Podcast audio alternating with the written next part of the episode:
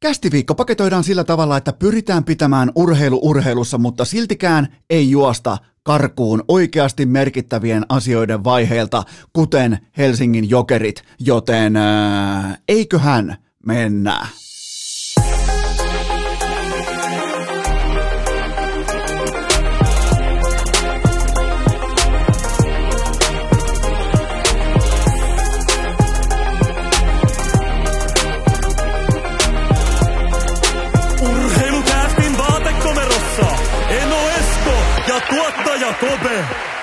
Tervetuloa te kaikki mitä rakkahimmat kummikuuntelijat. Vielä kertaalleen tähän viikkoon urheilukästin pariin on perjantai 25. päivä helmikuuta ja se on täysin inhimillistä ja ymmärrettävää, mikäli sua, rakas kummikuuntelija, ei kiinnosta pätkääkään se, mitä urheilumaailmassa tapahtuu juuri nyt, juuri tällä hetkellä, mutta taas toisaalta tämän kyseisen ohjelman nimi on Urheilukäst, ja mun duuni, mun tehtävä on tuottaa urheilusisältöä viihteen elementein, joten ää, tässä ollaan, jos tämä ei ole nyt juuri tänään se oikea ratkaisu, niin paina stoppia, valitse jotakin muuta, mutta nyt jotain, kaikki, kaikki tietää, mistä on kyse, kaikki tietää, ää, mitä maailmassa tapahtuu tällä hetkellä, joten se on täysin inhimillistä, se on täysin ymmärrettävää. Ää, Meillä kaikilla on varmasti ajatukset jossakin muualla kuin kenties ää, lähijääkiekko kaukalossa tai lähijalkapallokentällä, mutta joka tapauksessa urheilukästin jakso tehdään, mutta tällä kertaa kuitenkaan ei aloiteta urheilulla, vaan Helsingin jokereilla. Jallis Harkimo aikoinaan ää, piti juhlallisen pressin 28. päivä kesäkuuta 2013 Hartwall Areenalla. Mä vielä muistan, mä olin just jättänyt urheilulehden. Tämä oli kova pressi, tämä oli iso pressi, tämä oli jättimäinen ää, lehdistötilaisuus, nimittäin halli oli myyty venäläisille, mutta jokerit hän pitää itsellään ikuisesti. Aina hän ei koskaan tule myymään jokereita yhtään mihinkään, koska hän on sen lapsilleen velkaa. Ää, ja jokerit siirtyy KHLään alkaen syksystä 2014. Ää, samassa pöydässä oli muuten muun muassa Kennari, äh, Kennedy Timitsenko, äh, joka lähti ensimmäisenä yksityishenkilönä jälleen kerran pakolist, äh, pakotelistoille. Ihan siis on tehnyt tätä kaikkien kriisien aikana nyt myös tämän Ukraina-invaasio Putinin hyökkäyksen tiimoilta, niin ensimmäinen nimi, mikä osui mediaan, oli Kennedy äh, Timitsenko. Pöytäseuroista lienee syytä nostaa esiin myös Roman Rottenberg, joka on nykyään Pietarin SKAan jättiseuran päävalmentaja, eli Pietarin SKA, joka julkaisee jättimäisissä sosiaalisen median kanavissaan tällä hetkellä vaikkapa äh, armeija-aiheisia tsemppivideoita, miten hienosti venäläiset sotilaat osaa vaikkapa äh, taistella. Siellä on SKAn ikioma maskotti mukana näissä äh, taisteluharjoituksissa, poseeraa panssarivaunun rinnalla ja näin poispäin, joten siinä on tilanne, missä ollaan tällä hetkellä. Ää, areenasta ja myöhemmin jokereista maksettiin hävytön hintalappu ja liikemies siinä tapauksessa myy, kun hinta nousee tietyn rajan yli, niin sehän myy sokkona kelle tahansa, mitä tahansa. Ja, ja sitähän se bisnes on. Ei mulla tavallaan äh, Jalliksen tai jokereiden pamppujen tai johtohenkilöiden, niin ei mulla tavallaan ole sen tiimoilta sen kummosempaa kaunaa, että myytiin. Tuossa tilanteessa liikemies myy ja se on aika lailla sillä selvä, mutta ää, nykyään jokerit omistaa Vladimir Potanin, ei siis Vladimir Putin, totta kai välillä täydellisesti hänkin on päättämässä siitä, mitä KHL tapahtuu, tai yksinomaan siitä, mitä KHL tapahtuu, mutta jokerit omistaa siis Vladimir Potainin, ää, joka siis maksaa koko lystin Harjavallan bulvaanin kautta, jotta Jari Kurri voi ratsastaa valkoisella rotuhevosella moraalinen selkäranka suorana pankkiin kertomaan, miten jokerit on satapinnaisesti suomalaisomisteinen, mutta ää, voidaan tässä kohdin muuten suorittaa omistajuustesti. Ää, sä et omista jotakin asiaa, yhtiötä, firmaa tai joukkuetta, jos et sä voi myydä sitä välittömästi tai et voi kontrolloida sitä täydellisen suvereniteetin voimin. Eli nyt jokainen ymmärtänee, miksi Kurri ja Jokerit on menossa Moskovaan pelaamaan KHL pudotuspelejä Spartakkiin vastaan. Siinä on nimittäin Ukrainan rajan sotatila on 700 kilometrin päässä pelipaikasta. Eli jos mä lähden tästä köröttelemään vaikka 700 kilometriä autolla pohjoiseen maan rukalla, eli tällaisesta etäisyydestä puhutaan. Ja, ja Joten miten, kysymys tulee, vaikka aiheena ja urheilu, kysymys tavallaan palautuu tähän, että mitä jokerit on. Se on ollut kohta kahdeksan vuotta pehmeän, strategisen, hitaasti valuvan vallankäytön väline Vladimir Putinille ja hänen tärkeimmille adjutanteilleen. Ei, siinä ei ole kahta kysymystä, se on aivan täysin selkeä kaava. Putin ja hänen kiekkoliikansa tuo Helsinkiin Venäjän ja venäläisyyden parhaita puolia, kuten vaikkapa upeaa kiekkoviihdettä ja taitavia supertähtiluokan pelaajia, joita Suomessa ei ikinä nähtäisi ilman näitä budjetteja, että voi polttaa 15 miljoonaa kaudessa ja kukaan ei soittele perää. Ää, jokereiden nokkamiehillä ei ollut missään vaiheessa minkäännäköistä exit, e, e, niin kuin exit-poistumisstrategiaa sen tiimoilta tai sitä päivää varten, kun ihan kaikki paska osuu aivan jokaiseen tuulettimeen. Ja nyt ollaan siinä hetkessä. Nyt ollaan nimenomaan ää, tismalleen siinä hetkessä, kun heidän kiekkoliigansa ja sen keskeisin johtohahmo presidentti Putin päättää, että nyt hyökätään Ukrainaan. Ja jokereiden johtopora seisoo tumput suorana, koska miksi aivan oikein ne ei omista pienintäkään siivua tuosta lystistä. Ja sen takia ne joutuu nyt, äh, jokerit joutuu mediaan julkisesti pelaamaan pöytään historiansa häpeällisimmän pelkurikortin, joka kuuluu näin. Emme koe, että jokerit urheiluseurana on oikea taho linjaamaan voimakkaasti näkemyksiään tilanteesta. Ette tietenkään ole. Sen takia teille maksettiin etupelosta rantatontit ja kattohuoneistot. Ihan ootte oikeassa, ette te oo siinä asemassa. Te, teillä on jo, te, teillä on kuule lautanen täynnä ruokaa. Te ette välttämättä tällä hetkellä nuku hyvin, mutta ei teillä ainakaan saatana on nälkä. Joten tässä on tavallaan niin kuin kahdeksaan vuoteen. Ja mun mielestä mun, mun on syytä nostaa hattua jokereiden fanikunnalle.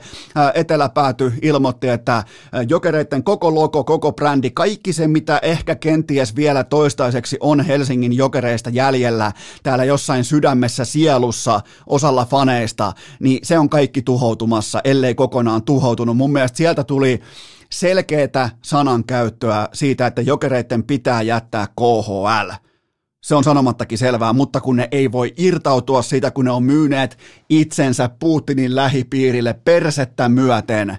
Sen takia ne joutuu ilmoittamaan, että emme koe, että jokeri turheiluseurana on oikea taho linjaamaan voimakkaasti näkemyksiään tilanteesta. Ei, ette tietenkään ole. Teidät on maksettu etukäteen ja nyt te olette pelkureita ja toivotte, että kukaan ei huomaa. Mä voisin kuvitella, että siellä on tällä hetkellä pelaajilla on kommentointikielto. Mä voisin kuvitella, että Äh, pudotuspelien pressitilaisuuksia ei järjestetä, siihen voi keksiä vaikka jonkun koronakortin. Mä voisin kuvitella, että koko organisaatio, kaikki somekanavat menee täydelliseen lockdown-tilaan, siellä ei ole mitään väliä myykö ne lippuja vai ei, se lasku maksetaan anyway, Potain, Potanin tulee paikalle ja silloin ihan sama jollain Potaninilla, että maksaako tämä kausi 10, 15 vai 20 miljoonaa. Ja se on se, se, on se realismi se on se realismi, ja vaikka urheilu on tällä haavaa maailman pienin asia, niin e, kyllä mun on, mulla on tiettyä sympatiaa, siis urheilun tiimoilta, tullaan jälleen kerran siihen, mikä on nyt pientä ja tavallaan asettuu omaan perspektiivinsä, niin on urheilu, niin kyllä mulla on tiettyä sympatiaa pelaajia kohtaan, ja sitä, että ne, ne joutuu nyt kielikeskellä suuta sekä pelaamaan että matkustamaan Moskovaan maahan, joka on No, no, on, on siellä siis sotatilassa oltu ennenkin, mutta, mutta on tämä, tämä on jotain hyvin poikkeuksellista, mutta, mutta se mitä jokerit tällä hetkellä viestii ja mitä ne sanoo, niin, niin ne on tavallaan rehellisiä.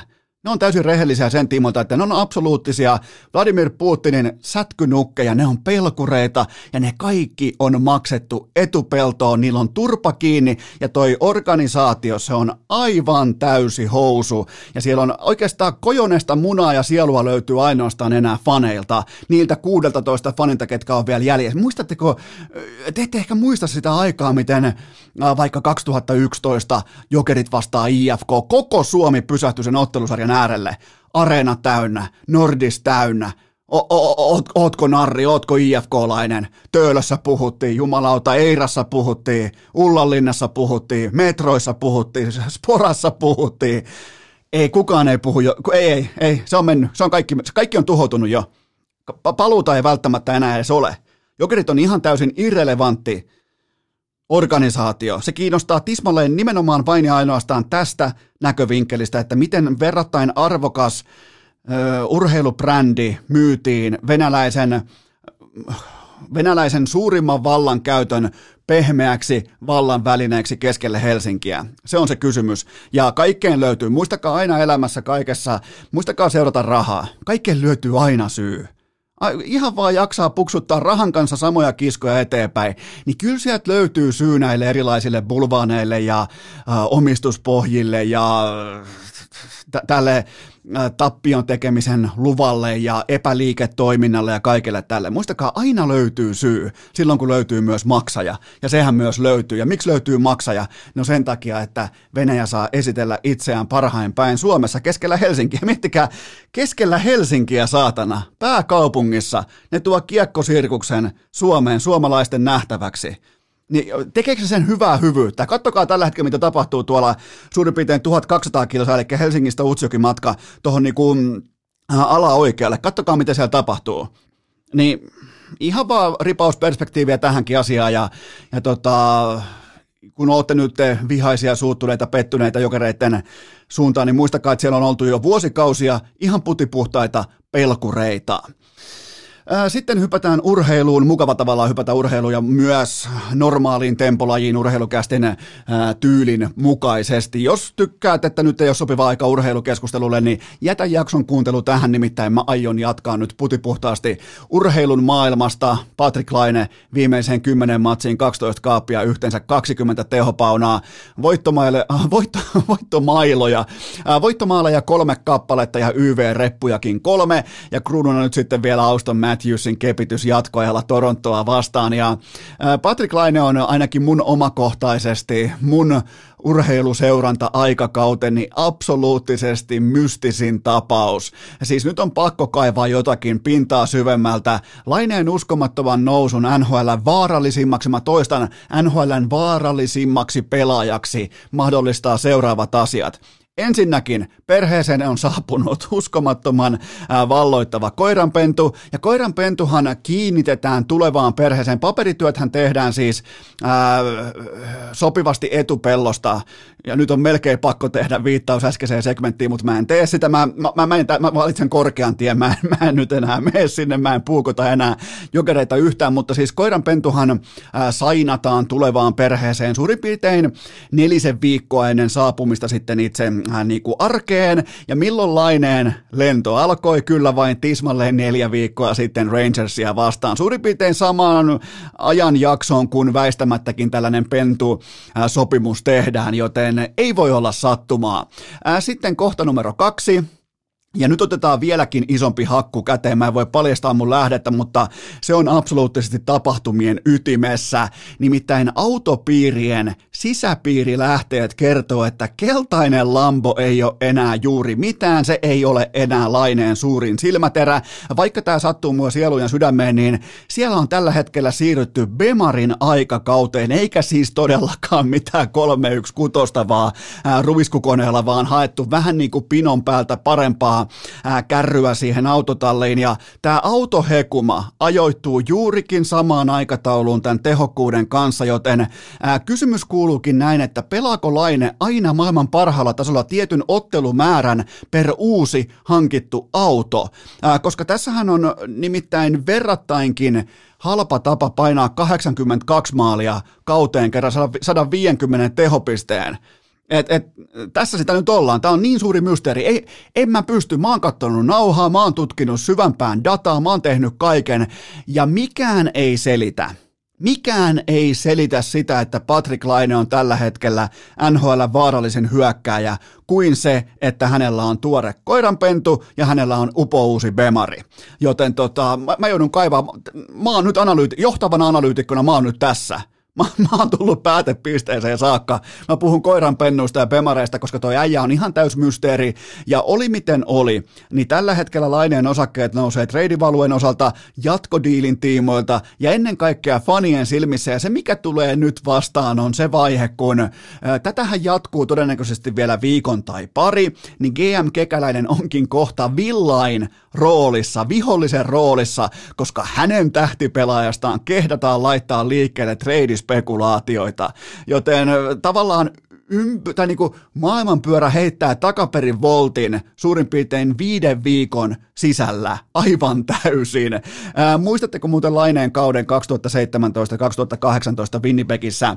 Hän pelaa tällä hetkellä parempaa lätkää olematta vieläkään tehokas ylivoimalla. Mä kävin kaiken datan läpi, mä vertasin kausia, mä vertasin kaikkea, mä en voi käsittää, miten se sen tekee, koska mä tein silmätestiä, mä, mä, teen, mä teen kohta kaikki testit, mä teen kohta penkkipunnerustestin, mä menen vetämään leukoja, jos tarvii, toisin kuin Patrick Laine aikoinaan draft kombinessa, mutta tota, ja, ja, ja se, mikä on mielenkiintoista ja tavallaan niin kuin vielä kaiken A ja O on se, että Laine pelaa niin kuin hänen vihdoinkin, kuten hänen pukeutumisensa antaa ymmärtää. Eli jos katsoo vaatteita, millä tullaan hallille, milläs väkällä, millä hän tekee itsestään numeron vielä Ohion osavaltion tuppukylässä, niin tota, sehän tekee sen tietoisesti. Eihän Patrick Laine todennäköisesti, jos se tulisi vaikka nyt jo sun ja mun kanssa pelaamaan vaikka paadelia, niin se ei varmaan tulisi paadelhallille noissa kuteissa, mutta kun kyseessä on NHL-ottelu tuotanto, siellä on kuvaajat valmiina, siellä on kaikki valmiina, siellä on vastaanotto valmiina,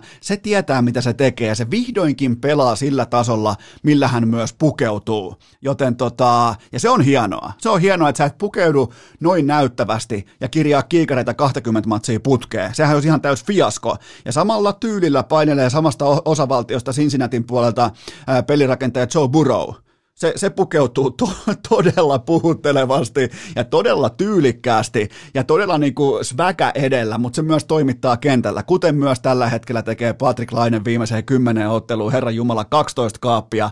Eli nyt ollaan tässä. Siis meidän, meidän tavallisten pulliaisten ei auta mikään muu kuin liikkua kennelin kautta Bemarikauppaan itse kukin. Urheilukää! Täällä ei nostella divisioona viirejä kattoon. Mutta, mutta, mutta tähän välikköön mä vaadin teiltä rakkaat kummikuuntelijat äärimmäistä tarkkuutta, nimittäin urheilukästillä on upouusi yhteistyökumppani ja se on yhtä kuin leader. Kyllä vain, proteiinipatukoita, leijonien virallinen yhteistyökumppani, joten nakataan nyt ihan suoralta kädeltä sitten MM-kotikisojen lippuja arvottavaksi. Suomi vastaan Ruotsi, Suomi vastaan Norja matsit, yhteensä neljä tikettiä, voit mennä välittömästi osoitteeseen leader.fi kautta leijonat, kyllä vain, otetaan uudestaan leader.fi kautta leijonat, erinomainen proteiinipatukka, mä en edes, mä en keksi minkäännäköistä tekosyytä, että jos sä kulutat proteiinipatukoita, niin miksi sä et ottais vasta edes pelkkää liideriä, kyllä vain siitä standista, mistä löytyy mörköä, siinä on Björninen, siinä on Savinainen, nimenomaan siitä standista, kun ostaa ja ei muuta kuin osoitteeseen leader.fi kautta leijonat, niin voi kolahtaa sitten ää, tikettejä Suomi-Ruotsi-matsiin, Suomi-Norja-matsiin ja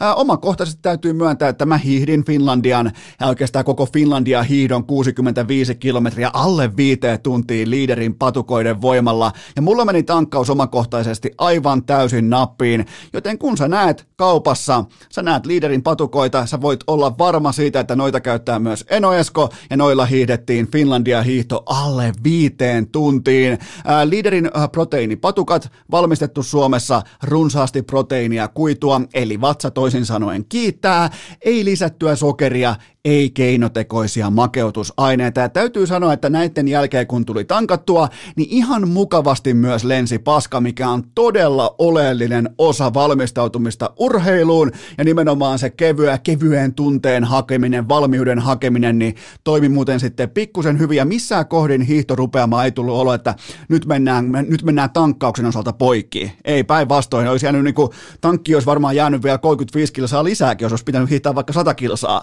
Joten tota, mun oma suosikki on Leader Performance Protein. Siellä on neljä eri makua, löytyy jokaiseen lähtöön. Kaikki on pelkkää priimaa. Itse asiassa mä ostin just noin neljä Leader Performance proteiinia itselleni tuohon tankkausvaiheeseen. Eli ottakaa testiä, kun menette kauppaa, no, käykää tsekkaamassa, menkää osoitteeseen leader.fi kautta leijonat ja muistakaa, ne piirtää kellon liideriä leader.fi kautta leijonat sieltä koti MM-kisoihin. Leijonien virallinen yhteistyökumppani. Tähän kylkee myös toinen huippunopea kaupallinen tiedote sen tarjoaa MySoda, mysoda.fi suomalainen merkki, Suomessa suunniteltu ja kaiken keskiössä. Ympäristöystävällisyys, joten kun sulla saattaa olla, sä kannat selkä vääränä kuplavettä tai vissyä kotiin, niin pitäisiköhän hankkia maisoida. Mennään osoitteeseen maisoida.fi, sieltä koodi urheilu miinus 30 pinnaa pois hinnasta. Ne vahvuudet, ne on kaikille selkeät, jotka menee osoitteeseen maisoida.fi, ne näkyy sun silmään edullinen, tyylikäs ja ennen kaikkea äänetön, eikä tarvitse virtapiuhaa. Mä käytän tällä hetkellä joka ikinen päivä maisoidan ää, hiilihapotuslaitetta, sitten tulee viimeisen päälle laadukasta kuplavettä, ja mä tiedän, että nämä juomatiivisteet, ne on tehty Kuopiossa, äh, nämä, äh, tota, koko tuote on suunniteltu Suomessa, kaikki kuplajärjestelmä on ää, tuulivoimalla rakennettua, joten tota, erittäin ympäristöystävällinen kokonaispaketti ja edullinen, ja niitä juomatiivisteitä muuten, Suomessa tehtyjä juomatiivisteitä, niitä on yhteensä 13 vaihtoehtoa, joten nyt loppuu se kuplaveden raahaaminen kotiin, menkää osoitteeseen maisoida.fi, käyttäkää koodia urheilu kaikesta pois 30 prosenttia. Se on älyttömän kova alennus. Kaikki löytyy osoitteesta maisoida.fi ja koodihan on urheilu. Urheilukääst! Kolumbuksessa on kaikki hyvin! Lieneepähän paikallaan palata siinä määrin vielä Finlandia hiihtoon, että mm, mä hyvin harvoin enää panostan sellaiseen asiaan kuin tankkaaminen. Nyt tuli ihan tosissaan pari-kolme päivää siinä mietittyä, mitä syö, miten syö, monelta syö ja miten saa tavallaan vatsan kierron, eli paskantamisen rytmin oikeaan tahtiin, jotta sitten toimii homma sunnuntaina ja siitä ei jääty sortiksi. Eli se meni todella hyvin, oli liiderin äh, proteiinipatuukka, oli sitten ihan äh, kattavasti pastaa, oli korkean hiilihydraatin arvosta ruokaa ja näin poispäin, joten ainakaan noin niin kuin fyysisesti ja henkisesti ei tullut mentyä poikki tuolla hiihtäessä, että tavallaan jäikö sitten kuitenkin vielä puristamatta, jäikö, eikö löytynyt sitä eläintä esiin, en tiedä, mutta ehkä löytyy ensi kerran. Voi olla muuten myös, että kunnioitin liikaa sitä lukemaa 65. Et, et, vähän niin kuin ajattelin sen näin, että eka 30 ihan rauhassa ja sen jälkeen sitten voi tilanteen mukaan kokeilla, jos pystyy vielä hiihtämään, niin, niin voi sitten ko- koventaa tempoa, mutta jotenkin tuntuu, että olisi vielä jäänyt jotakin tankkiin, joten tota, hyvä merkki niiltä osin siitä, että, että pystyy tankkaamaan ja pystyy ainakin yhden puoliviikkoisen mitassa esittämään urheilijaa, joka valmistautuu kilpailuun, joten ihan kaikki ei ole kuitenkaan vielä mennyt.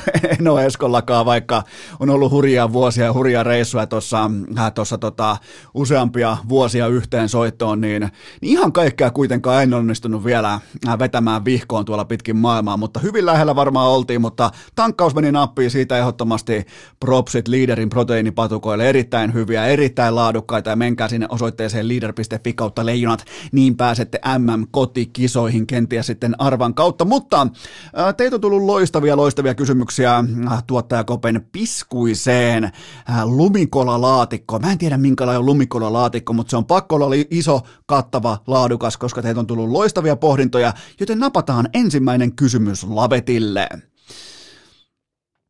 Mikä selittää sen, että Kanadalla on vain yksi pelaaja NHLn maali per pelitilaston top 17 joukossa? Äh, mun oli pakko hiljentyä tämän tilaston äärelle. Todella kova kaivettu tilasto ja tämän kaivoi nimimerkki Kerroin Matriisi, jolla on muuten viimeisen päälle myös hieno nimimerkki Instagramissa, mutta todella kova oman luokan, tai niin kuin, äh, kovan luokan oma tutkimus ja kysymys äh, kärjessä tässä tilastossa. Eli nyt etsitään äh, maalit per pelatut ottelut. Kärjessä Auston Matthews, sen jälkeen Drysaitel ja Forsberg ja Kreider ja Ovechkin ja äh, Barkov, Rust – Laine, joten USAlla tässä top 17 peräti kahdeksan pelaajaa, ja normaalinkin maalipörssin osalta McDavid Kanadan kärki ja siellä kymmenen, joten mun piti oikein istua rauhassa alas ja käydä läpi Kanadan parhaiden pelaajien profiilit nykypäivän jääkiekossa, ja äh, uskomatonta, mutta totta, siis Kanadan sisäisen pistepörssin top 30 joukossa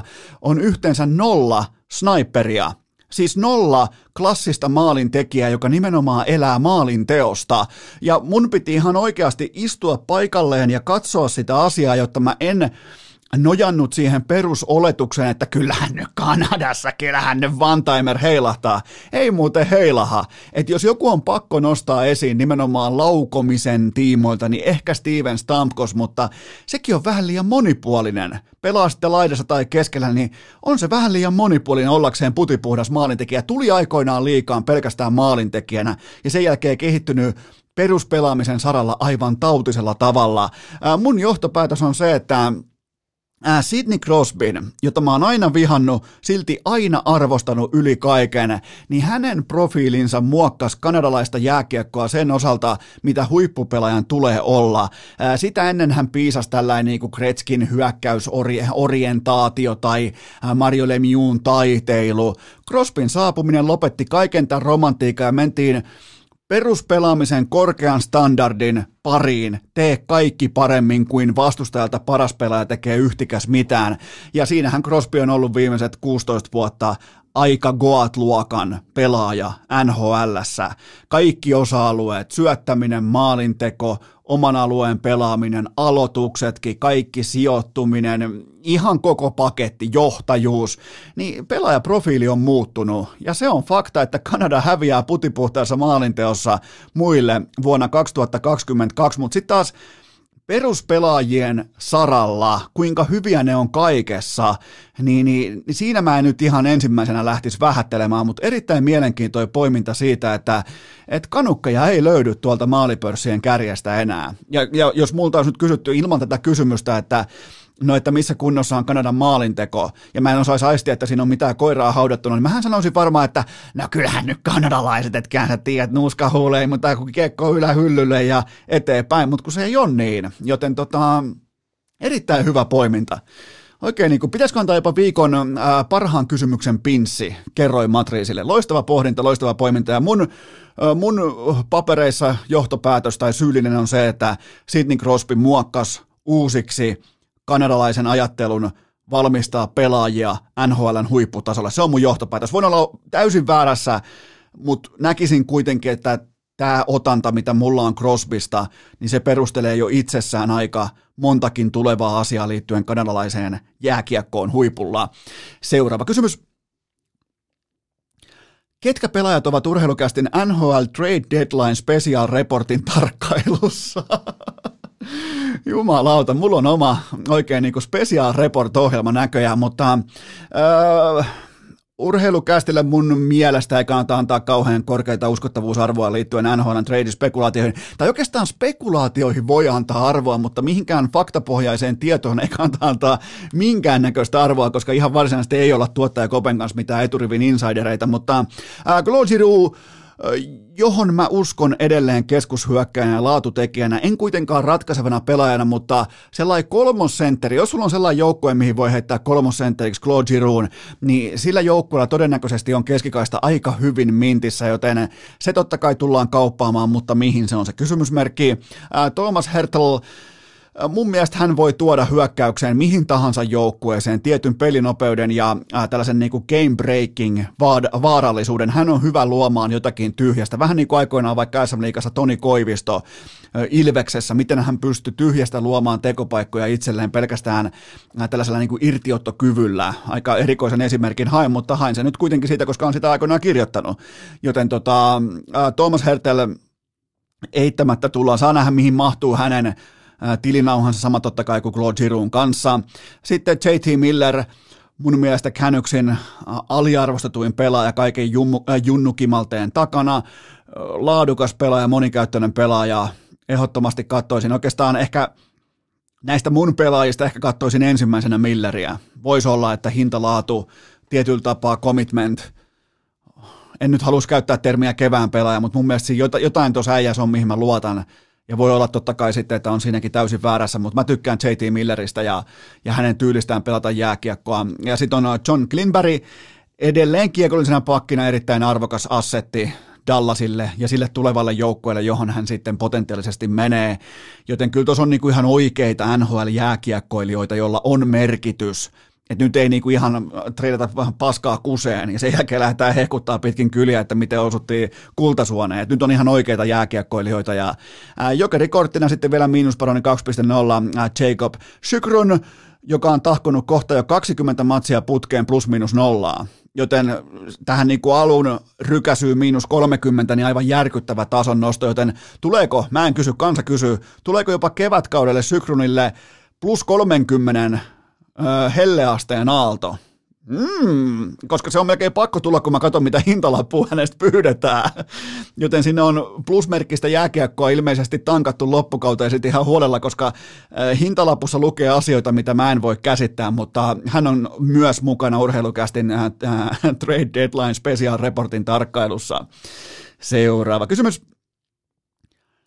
Kumpi sijoittuu plus-minus tilastosta korkeammalle, Mikko Rantanen vai Anton Lundell? Haa, plus-miinus kysymys. Varmaan kauden ensimmäinen. Okei, äh, Lundelin lukema plus 31 ja se on täysin hävytön jakaustukkaiselle ruukielle.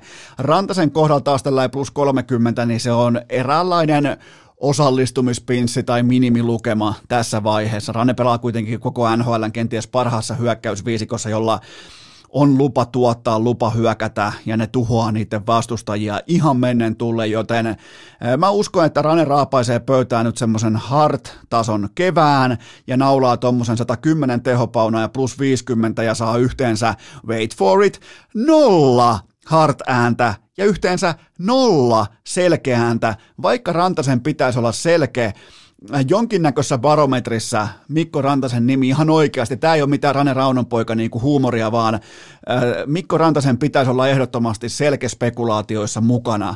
Kun mä katson hänen puolustuspelillistä valmiutta, tuotantoa, kaikkia numeroita, niin ne on melkein paremmat kuin kellään muulla tuossa liikassa, mutta kun hän ei pelaa sentterinä, totta kai pelas myös sentterinä ja dominoi sitä kaistaa, niin ei tule todennäköisesti saamaan samanlaista respektiä kuin kilpaveljet, mutta ehdottomasti Mikko Rantanen, vaikka hän on supertähtiluokan pelaaja, hänen pitäisi olla mukana selkeä arvioissa. Hän ei tule olemaan mukana, siinä se on absoluuttinen vääryys, koska pelaa kahden suunnan jääkiekkoa paremmin kuin Meinasin sanoa paremmin kuin kukaan toinen suomalainen, mutta onhan tämä nyt kuitenkin Barkov ja äh, miksei myös Lundell mukana tässä ää, äh, niin kuin laukkakisassa, joten tota, mä otan todella, todella ää, äh, vahvaa loppukevättä Mikko Rantaselta, ja Rantanen on tällä haavaa mun mielestä jopa voimakkaasti aliarvostettu, onneksi tämä tili on tikissä.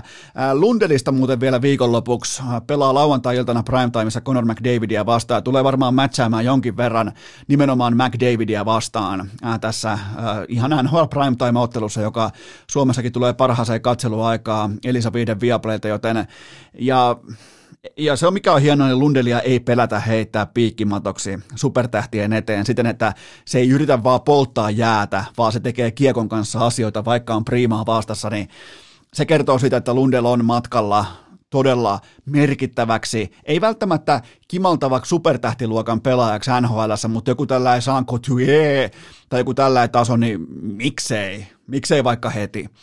Seuraava kysymys Millä mielin seuraa John Averin Sean Averyn paluuta jääkiekon pariin. No mä huomasin tuossa yhtäkkiä vaan, kun mä luin näitä uutisia, että mun sormien kynnet lähestyy reittä ja käsi alkaa hahmotella raavinta liikettä. Eli tämä on jälleen kerran sitä, kun eksurheilija ei osaa ikääntyä arvokkaasti. Ei tiedetä, mitä ollaan, mitä ollaan tekemässä tai mihin ollaan menossa.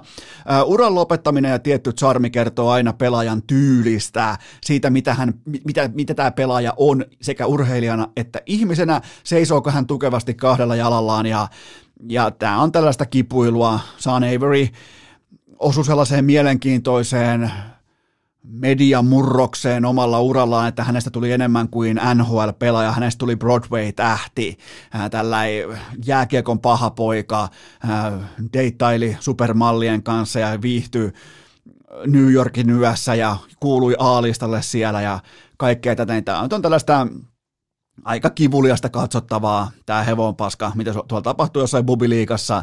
Ja enää uupuukin sitten se, että Matthew Barnaby tulee samaa kaljaliikaa pelailemaan vähän jääkiekkoa ja tappelemaan Averya vastaan, niin, niin tota, kaiken kaikkiaan surullista. Mulla on ainakin tavoitteena se, että jos mä jonain päivänä urheilukästin lopetan ja mut muistetaan vaikka mun uralla nimenomaan podcastin tekemisestä, niin en mä mene pyörii tonne pitkin toreja ja puhumaan ihmisille mun podcast-äänellä tällä tribilla, että hei, että vittu kun on Rasmus Dalin paska jääkiekko. Ja mä toivon, että mä ikääntyisin arvokkaammin siinä mielessä, joten tota, kyllä tämä aiheuttaa ihan absoluuttista myötähäpeää.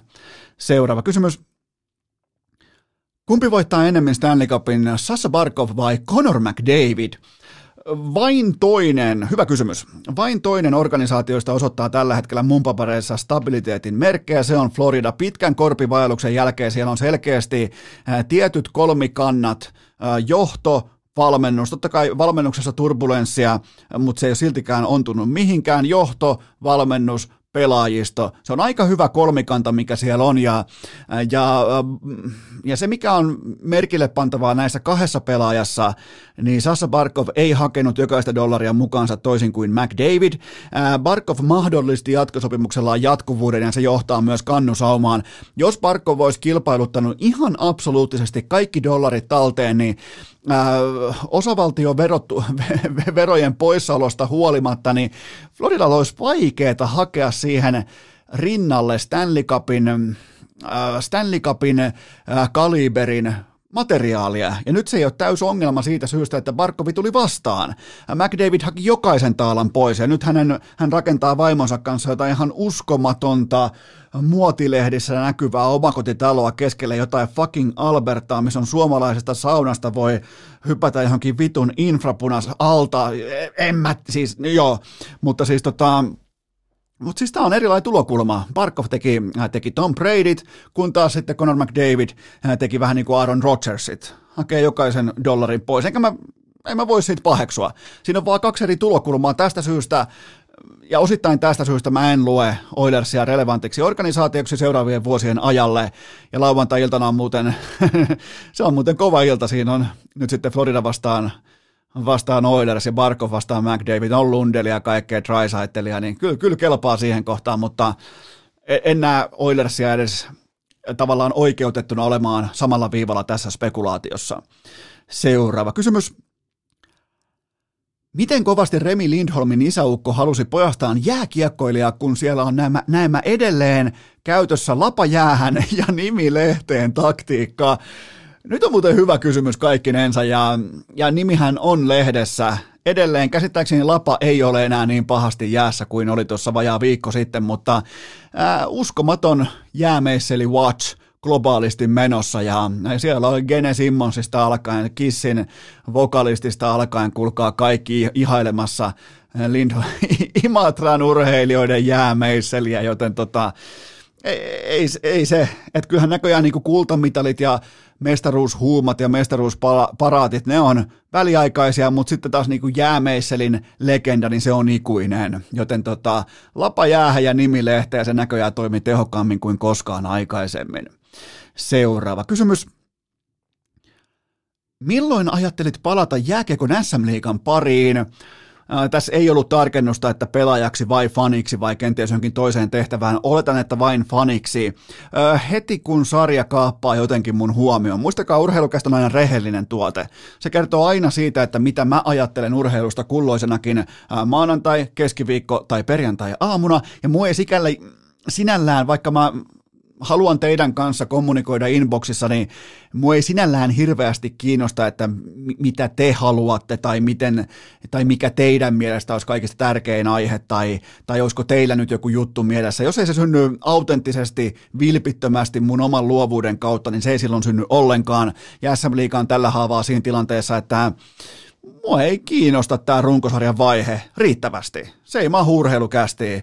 Ja tämä tulee tämä kiinnostus väistämättäkin nousemaan äh, peleissä, se on ihan sanomattakin selvää. Ja Jukurit, Mikkeli Jukurit on omakätisesti pelastamassa koko kevään mielenkiinnon. Jukurit, Coach Jokinen, Aatu Räty, mm, Palmu.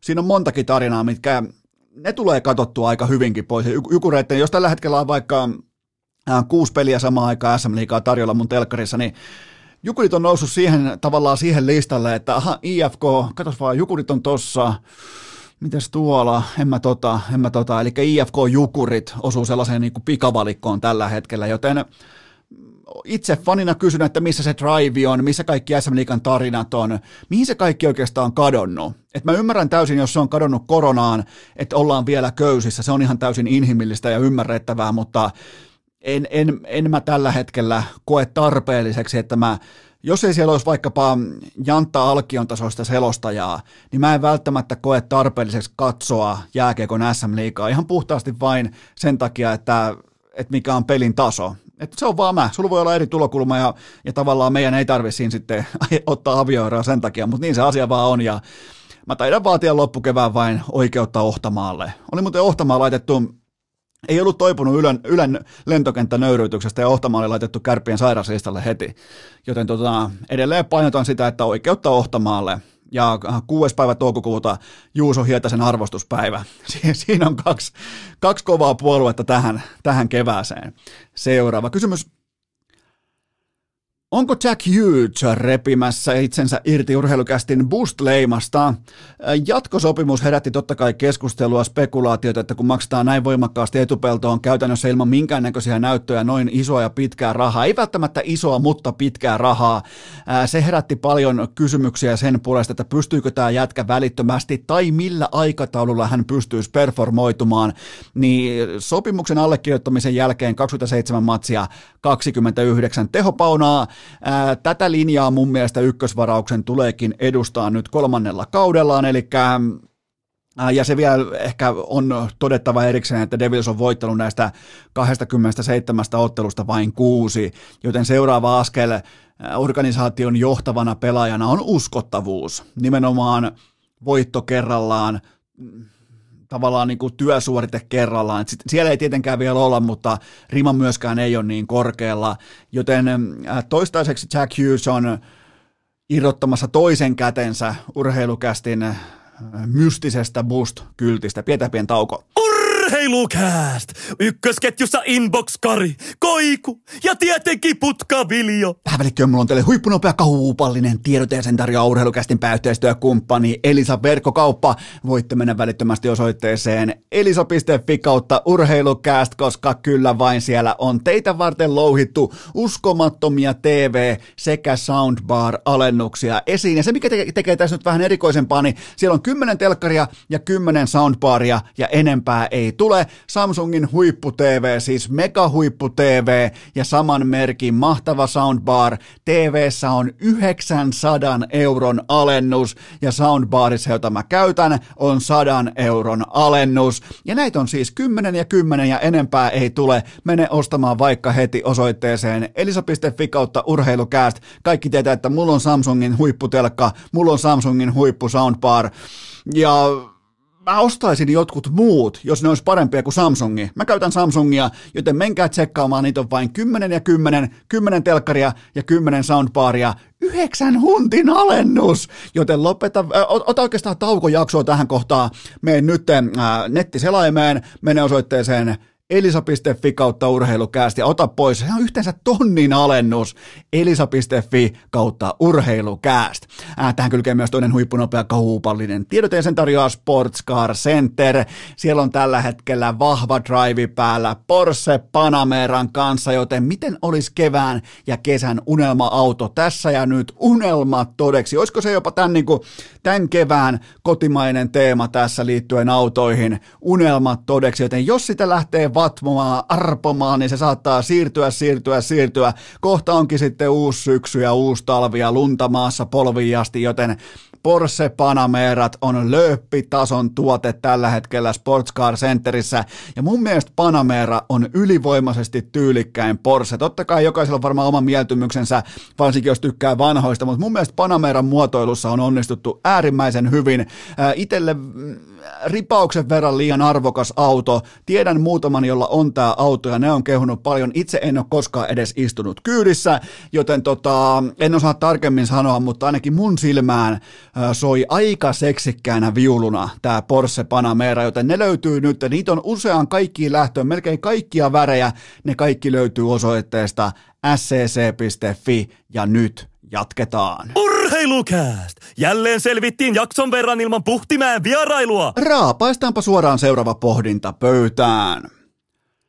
Kysymys ei ole varmasti maailman tärkein juuri nyt, mutta miten suomalaiset KHL-pelaajat voivat mennä työpaikoilleen tässä tilanteessa?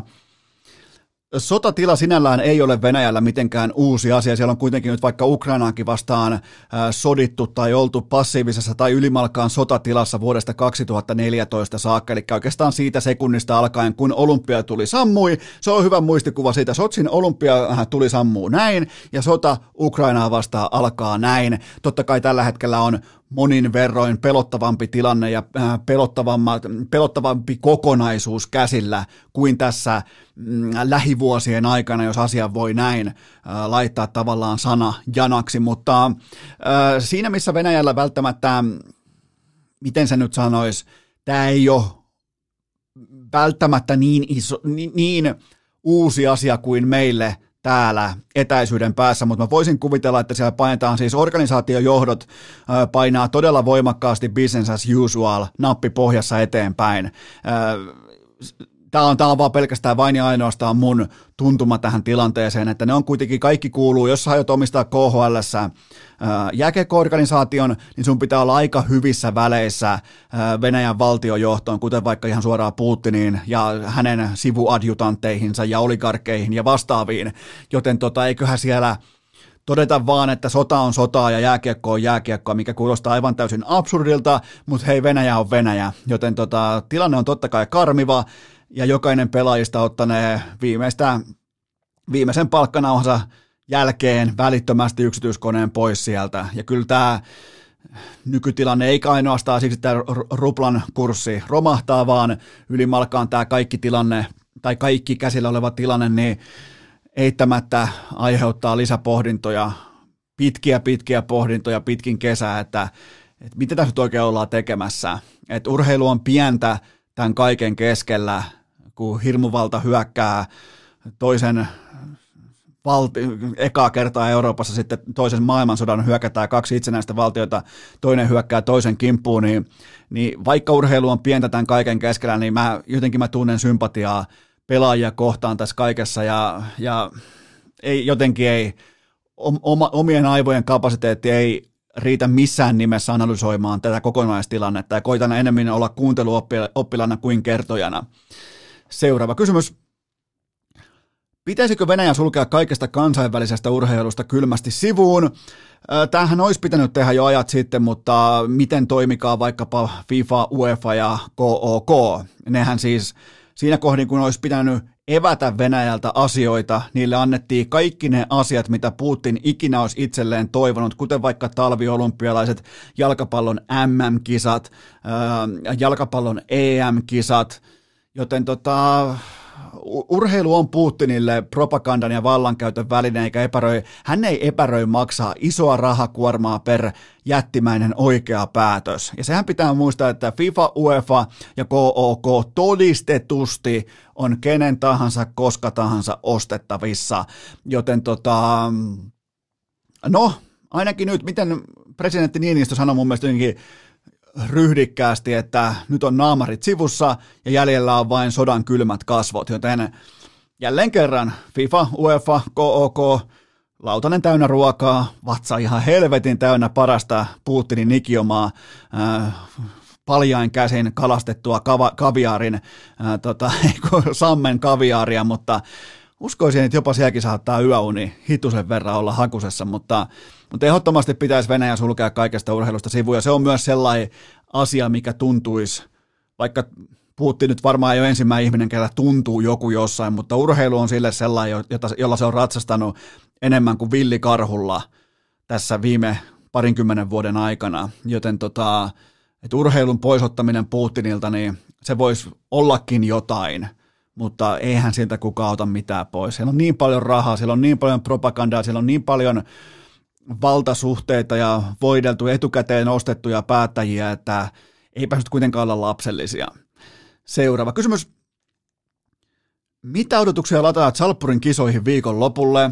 Mä kävin itsekin testaamassa kilpahiihtäjänä nämä maailmankapin ladut. Siellä oli nimittäin vähän merkintää, että ladut varattu kilpahiihtäjille. Heno Eskolla on mukana Custom Ski vyölaukussa sattumalta Finlandia hiihdon diplomi mukana. Jos joku olisi tullut kysymään, että hei anteeksi, oletko kilpahiihtäjä, niin olisi ekaa kertaa elämässä voinut sanoa, että onpa muuten jännä juttu, että otit puheeksi, koska tässä ollaan nimenomaan kilpahiihtäjiä ja kyllä oli muuten, täytyy sanoa, että ladut on kunnossa ja vähän iivomaiset ladut. Ainoa se, mikä nyt tällä hetkellä vähän askarruttaa, niin ladut tulee ottaa vähän kosteutta sisäänsä nyt tässä ää, tota, perjantain ja lauantain aikana, että tuleeko jopa lentokeli sinne sunnuntaille ja sehän on taas sitten enemmän just Kläbo, tällaisten mikkihiirien, pikkupoikien keli, kun taas oikeiden hiihtäjien keli, mutta vaikuttaa rataprofiili kaikki latu, huomaatte kuitenkin mä oon Lahden maailmankapin johtava olosuhdeasiantuntija, niin vaikuttaa aika voimakkaasti Iivolla, Iivolle kultakeliltä. Tuli muuten Ristomatti Hakolakin vastaan, eikä edes kolaroitu, joten voidaan todeta, että Riselläkin on suksi taas liekissä ja, ja hyvältä näytti siinä ja Hakola mulle, mulle kysyi jälkikäteen, että missä kohdin sä tulit musta ohi ja jäi kyllä se vielä niin kuin Rise on kyllä, Rise on kyllä loistava tyyppi. Ja, no mun ennuste on se, että Kerttu voittaa naisten kympiä Iivo miesten 15. Ja sen lisäksi Ilkka Herola dominoi mäestä putoamis, äh, putoamishiihtoa. Ja äh, Hakola ottaa, tai niinku, Rise Hakola ottaa selkeän tasonnoston vaikean Kiinan reissun jälkeen. Samoin miksei niinku, tavallaan Herola ja Hakola molemmat ottaa selkeän tasonnoston. Joni Mäelle ja Lauri Vuoriselle myös mä laitan odotukset korkealle nopeassa hiidossa. Siellä on hyvin mielenkiintoisia mutkia edessä. Eihän tuolla niinku, tavallaan tuolla Pekingissä olympialaisten sprintissä, niin hän siinä ollut yhtään sellaista oikein kunnon mutkaa edes. Sellaista, mihin ihan oikeasti pitää painaa pelti auki ja jarruttaa kuin Formula 300 nollaa. Niin tota, tuo sitten on. Tuli nekin hiihettyä läpi, joten tota, Joni Mäelle ja Lauri Vuoriselle mä povaan hyvää hyvää sprinttiä ja tulee muuten hyvät kinkerit. Lahden alueen koululaisille on jaettu taktisia vapaa-lippuja just tähän äh, hiihtolomakauden tai hiihtolomaviikon alkuun. Niskasmania elää voimakkaan täällä maaseudulla ja jotenkin niinku hyvä lähteä kisoihin. Omakohtaisesti tällä hetkellä mulla on vielä fanikyltti tekemättä täytyy vielä vähän ostaa tussia ja vähän pahvia ja miettiä, että mitä siihen piirtäisi tai kirjoittaisi, mutta veikkaan, että voimakkaasti menee reiden ravinta häpeän puolella, mutta toisaalta mulla ei ole mitään hävittävää, mä oon 38-vuotias, mä oon menossa hiihtokisoihin, niin siinä niinku, ei, ei, siinä ole mitään selityksiä enää, joten tota, ihan avoimin mielin lähden itsekin kannustamaan sinne Iivoa ja kumppaneita. Seuraava kysymys. Salakuljettiko Iivo Niskanen Kiinasta kortonkea koko Pohjois-Savoon vai pelkästään Sami Hyypiälle?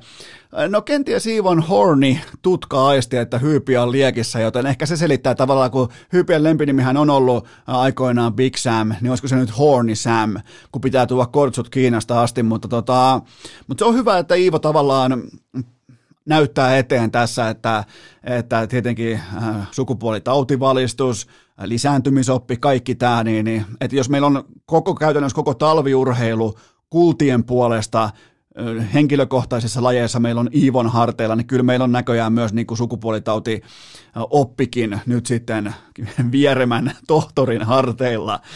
Seuraava kysymys. Johtavat hiihtoanalyysit jatkossakin urheilukästistä. Minkä arvosanan annat vieremän mehtäkoneen juhlista Kertulle ja Iivolle? Ja me jatketaan samalla kanavalla. Mun mielestä kenties aidoimmat juhlat modernissa Suomessa, eli vielä kun tuot saisi tuon ministeri Kurvisen helvettiin, niin pois nuolemasta sieltä, niin, niin tota, kattaus olisi ollut ihan silkkaa priimaa ja siellä on Ponsen mehtäkoneet ja kaikki kylän asukkaat Framilla ja kaksi suurta sankaria, aito meininki, toppahanskat tumisee vaan ja Lauri Tähkäkin tuli laulamaan. Oli muuten aika alipukeutunut Lauri Tähkä, en tiedä, onko jonkinnäköistä niin alfa mittelöä Ivo vastaan sitten, että Tähkä tuli lavalle käytännössä pelkästään, oliko jonkinnäköistä T-paitaa tai jotain, mutta se oli Kertulle hieno, hieno yllätys Iivolta ja, ja sen jälkeen Iivo meinasi viedä sitten tämä ankara backstage, back, backstage juhlaelämä, että siellä oli viinipullokin kädessä. Toi on muuten paha. Mun täytyy muuten ottaa osaa siitä hiihtäjiä kohtaa, että mä oon aina pohtinut, että missä helvetin välissä ne ehtii ryyppäämään, koska lätkässä kun sä voitat jotain, eli peleissä ja leikeissä, ei muuta kuin kannu ilmaa ja viikko kännissä putkee pitkin maailmaa, niin käytännössä hiihossa, jos sä voitat vaikka olympiakultaa, niin välittömästi toimenpide menee sille, että sä meet hakemaan sen sun olympiapandan sieltä podiumilta, sen jälkeen Mixed Zonein läpi, median läpi, tai niin kuin median kautta kohti pukuhuonetta, välissä käyt vaihtamassa totta kai kuivat vaatteet päälle, sen jälkeen loppuverryttely, loppuhuolto, hieronta, kaikki, niin eihän siellä ei edes ryyppäämään. Joten mä oon vähän huolissaan hiihtäjistä, että mä oikeastaan nyt vasta tajusin, että kun sä voitat olympiakultaa, saatana, mikä tuo rantatontit ja omat Ponssen mehtäkoneet siihen pihaan, kun niitä ei olisi ollut etukäteen jo, mutta tota, eihän siellä ehdi juhlia sekuntiikaan. Välittömästi podium, media, huolto, loppuveryttely, hieronta, ravinto, nukkumaa. Paskalaji, lopetan hiihon. Jos ei, näin niin kuin absoluuttisesti on kyllä vähän tavallaan epäuskottavaa todeta, että lopetan hiihon sen takia, kun ei ryyppäämään, mutta, mutta on huolissani siitä, että siellä ei ehditä edes juhlimaan. Joten tota, mutta Vieremän juhlat oli ihan pelkkää priimaa ja kännykällä kuvattu Ylen tuotantokin meni paremmin kuin TV Vitosen kansanjuhla maanantaina Olympiastadionilla missään vaiheessa. Seuraava kysymys. Onko Seemoren Champions League studio erityisen kovassa iskussa vai vaikuttaako se vain siltä lätkän olympiastudioiden jälkeen? Peetu Pasanen ja Mika Väyrynen on sitten hitusen verran eri alalla liikenteessä kuin Selänne ja kumppanit jääkiekon puolella. Eikä tässä tavalla, tässä ei oikeaa eikä väärää tapaa. On analyyttisyyttä ja sitten on totta kai viihdettä. Mun mielestä molemmille on paikkansa, mutta juuri nyt Pasanen ja Väyrynen onnistuu mahdottomassa. Ne tekee nörttitason analyysistäkin viihdyttävää. On otetta, on drivea, on graafeja, on dataa, on tietoa.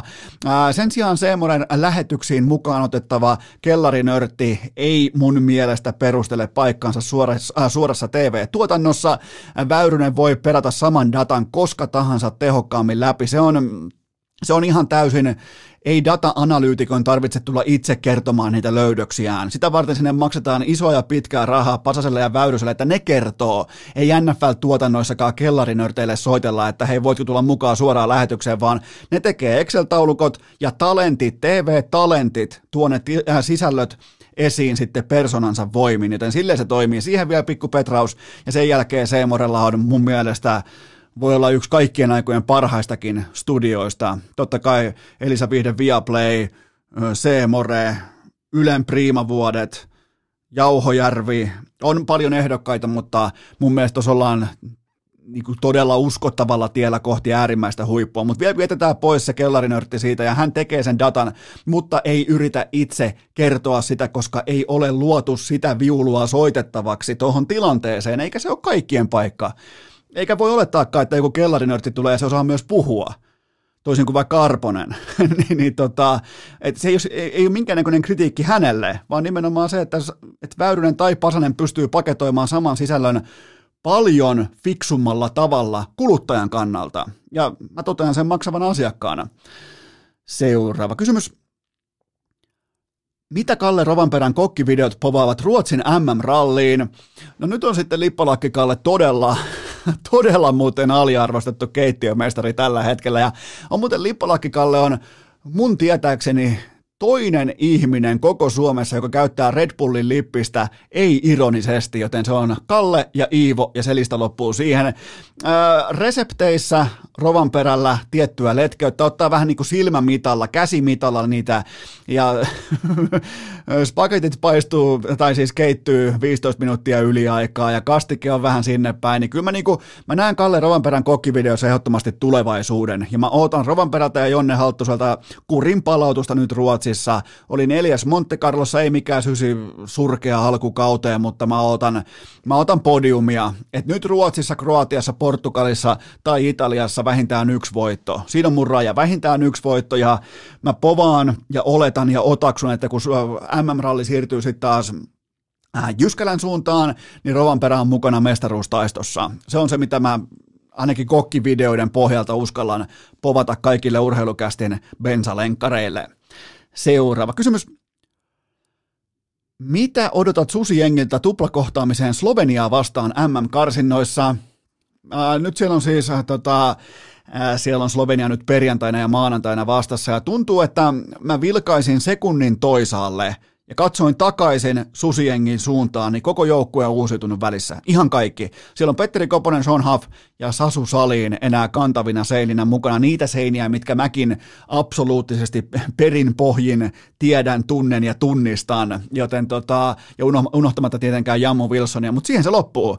Eli ää, mun ongelma on tämä, että ylipäätään näissä MM-karsinoissa kaikkien maiden osalta, että mä en ihan tarkkaa tiedä, että ketkä pelaa, miksi pelaa, onko vihulaisella parhaat pelaajat mukana.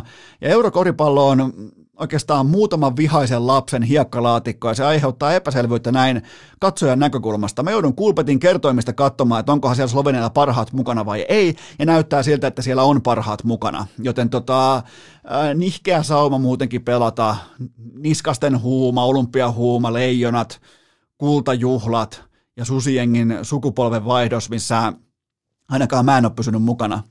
Ja suoritus toistaiseksi nähtynä näiltä pelaajilta, niin ei ole ollut kauhean vakuuttava. Että et toi pelaaminen on edelleen Petteri Koposen käsissä ja, ja Sean Huffin ja Sasu Salinin, ja sen jälkeen alkaa lottokone pyörimään, että kellä saattaisi olla hyvä päivä. Mutta otetaan seurantaa, tästä se lähti aikoinaan silloin kymmenen vuotta sittenkin. Eihän silloinkaan, ei ne mitään valmiita pelaajia ollut, tai ei se tarina yhtäkkiä vaan, että Sasu tai äh, Petsku tai Koivari tai Haffi tai kumppanit, että ne yhtäkkiä vaan herää jonain aamuna, että jumalauta ollaan Euroopan huipulla. Että eihän se tietenkään niin mene. Ja sen takia mä oon valmis katsomaan ja elämään tämän seuraavan vaiheen mukana. Yritän myös niinku, äh, tarkkailla ja tavallaan suhtautua siihen tietyllä realismilla, että mitä voi olla edessä nyt seuraavien vuosien aikana susijengille, jolta ollaan muuten saatu melko hyviä tuloksia tässä viimeisen kymmenen vuoden aikana. Et se on pakko sanoa, ollaan saatu siis yläkanttiin nähden maan koko, tämä on kuitenkin lätkämaa, tämä on futismaa, ja sen jälkeen jaetaan koripallolle, niin täällä on tullut aika kovia tuloksia siihen nähden, että tämä on koripallopitäjäksi äärimmäisen pieni, joten nyt ehkä ripaus mullekin realismia mukaan arvioihin. Seuraava kysymys.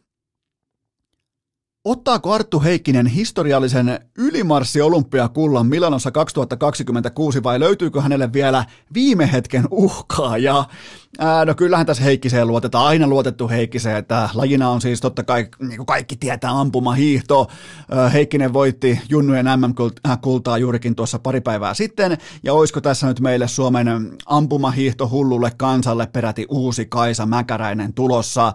Itse asiassa mä en ole katsonut ampumahiihtoa sekuntiakaan Kaisan uran päättymisen jälkeen, pois lukien Pekingissä se, kun oliko venäläisurheilijalla meni asesäppiin ja kaikki muut tuli ohi ampumapaikalla, mikä oli mun mielestä se oli mun mielestä, miten se voisi sanoa, nykypäivän valoon nähden se oli, se oli ansaittua, joten tota, ampumahiihto on ihan fantastinen yleisölaji ja joskus tekisi vielä mennä katsomaankin vaikka johonkin Oberstdorfiin tai Karmisparterkircheniin tai, tai vastaavaa.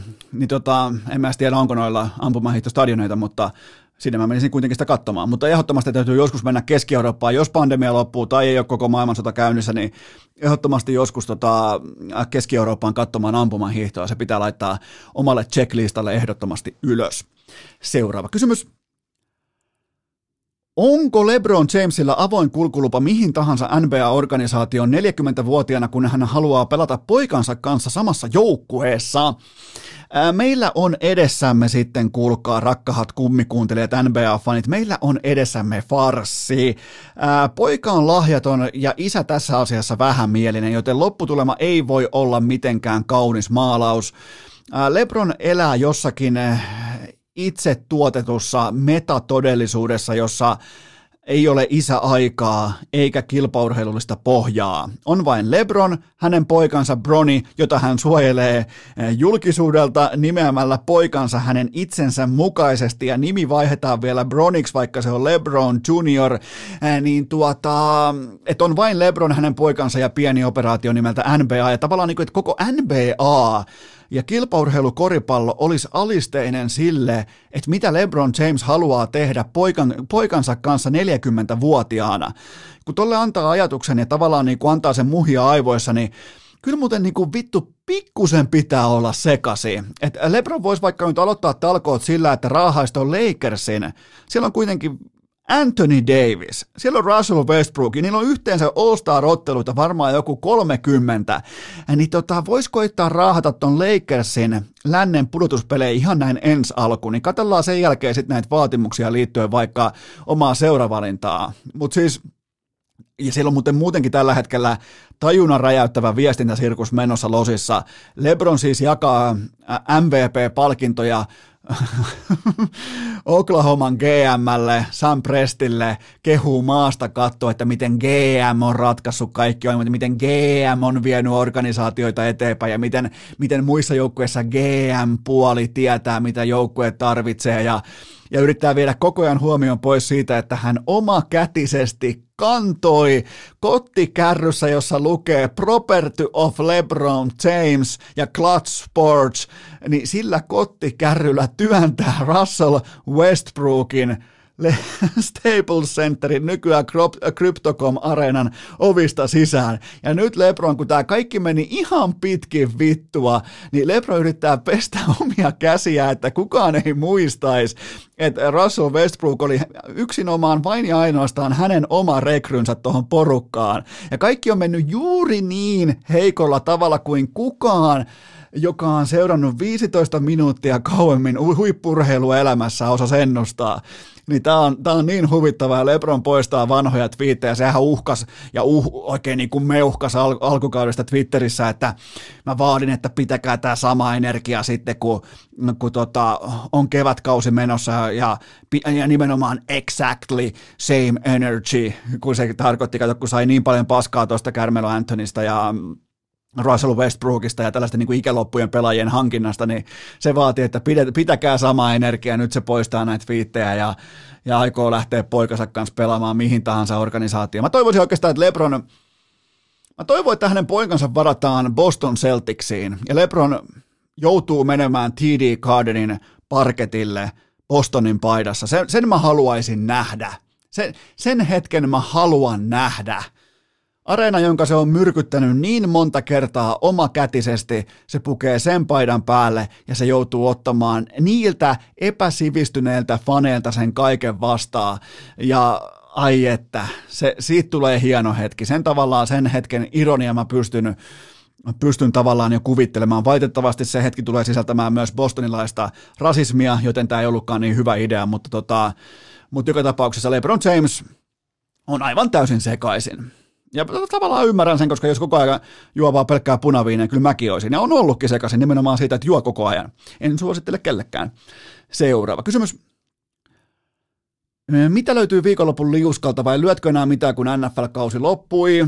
No NFL-kohteethan on helppo la, niin kuin laatia tähän perjantain jaksoon siitä syystä, että meillä on kaikki informaatio käytettävissä, mutta sitten taas NHL, NBA, jalkapallot, niin siellä on tiettyä eloa aina, kun tullaan kohti ottelupäivää, mutta voidaan me silti ottaa Kulpetin liuska esiin tässä kohdassa ja vähän kynää ja paperia siihen kylkeen, ja nyt sulla on siellä, sulla on kynää, sulla on paperia, eli mulla on, mulla on nyt muutama noja otettu.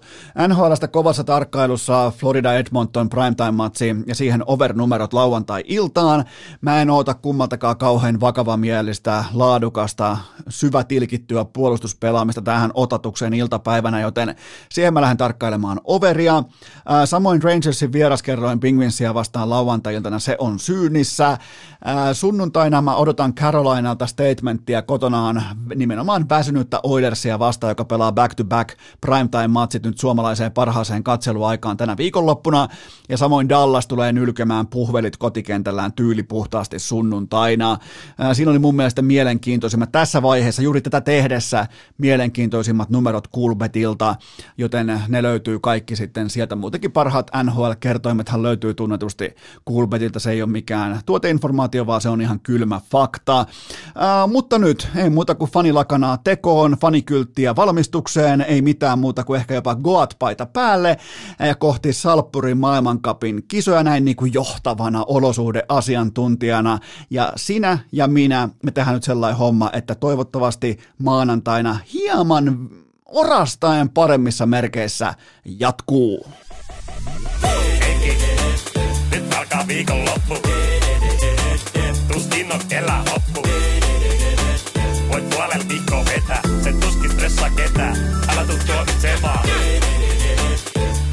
Nyt alkaa viikon loppu. Tuskin on kellään oppu. Voit puolella viikkoa vetää. Se tuskin stressaa ketään. Älä tuu tuomitsemaan. Tämäkin jakso oli kuin kääriä keikat. Ketään ei tullut paikalle. kukaan ei ostanut lippua. Edes avin tarkastaja ei saapunut paikalle. Muistakaahan lapset, ennemmin suora luovutus kuin nolorimpuilu. Peliä.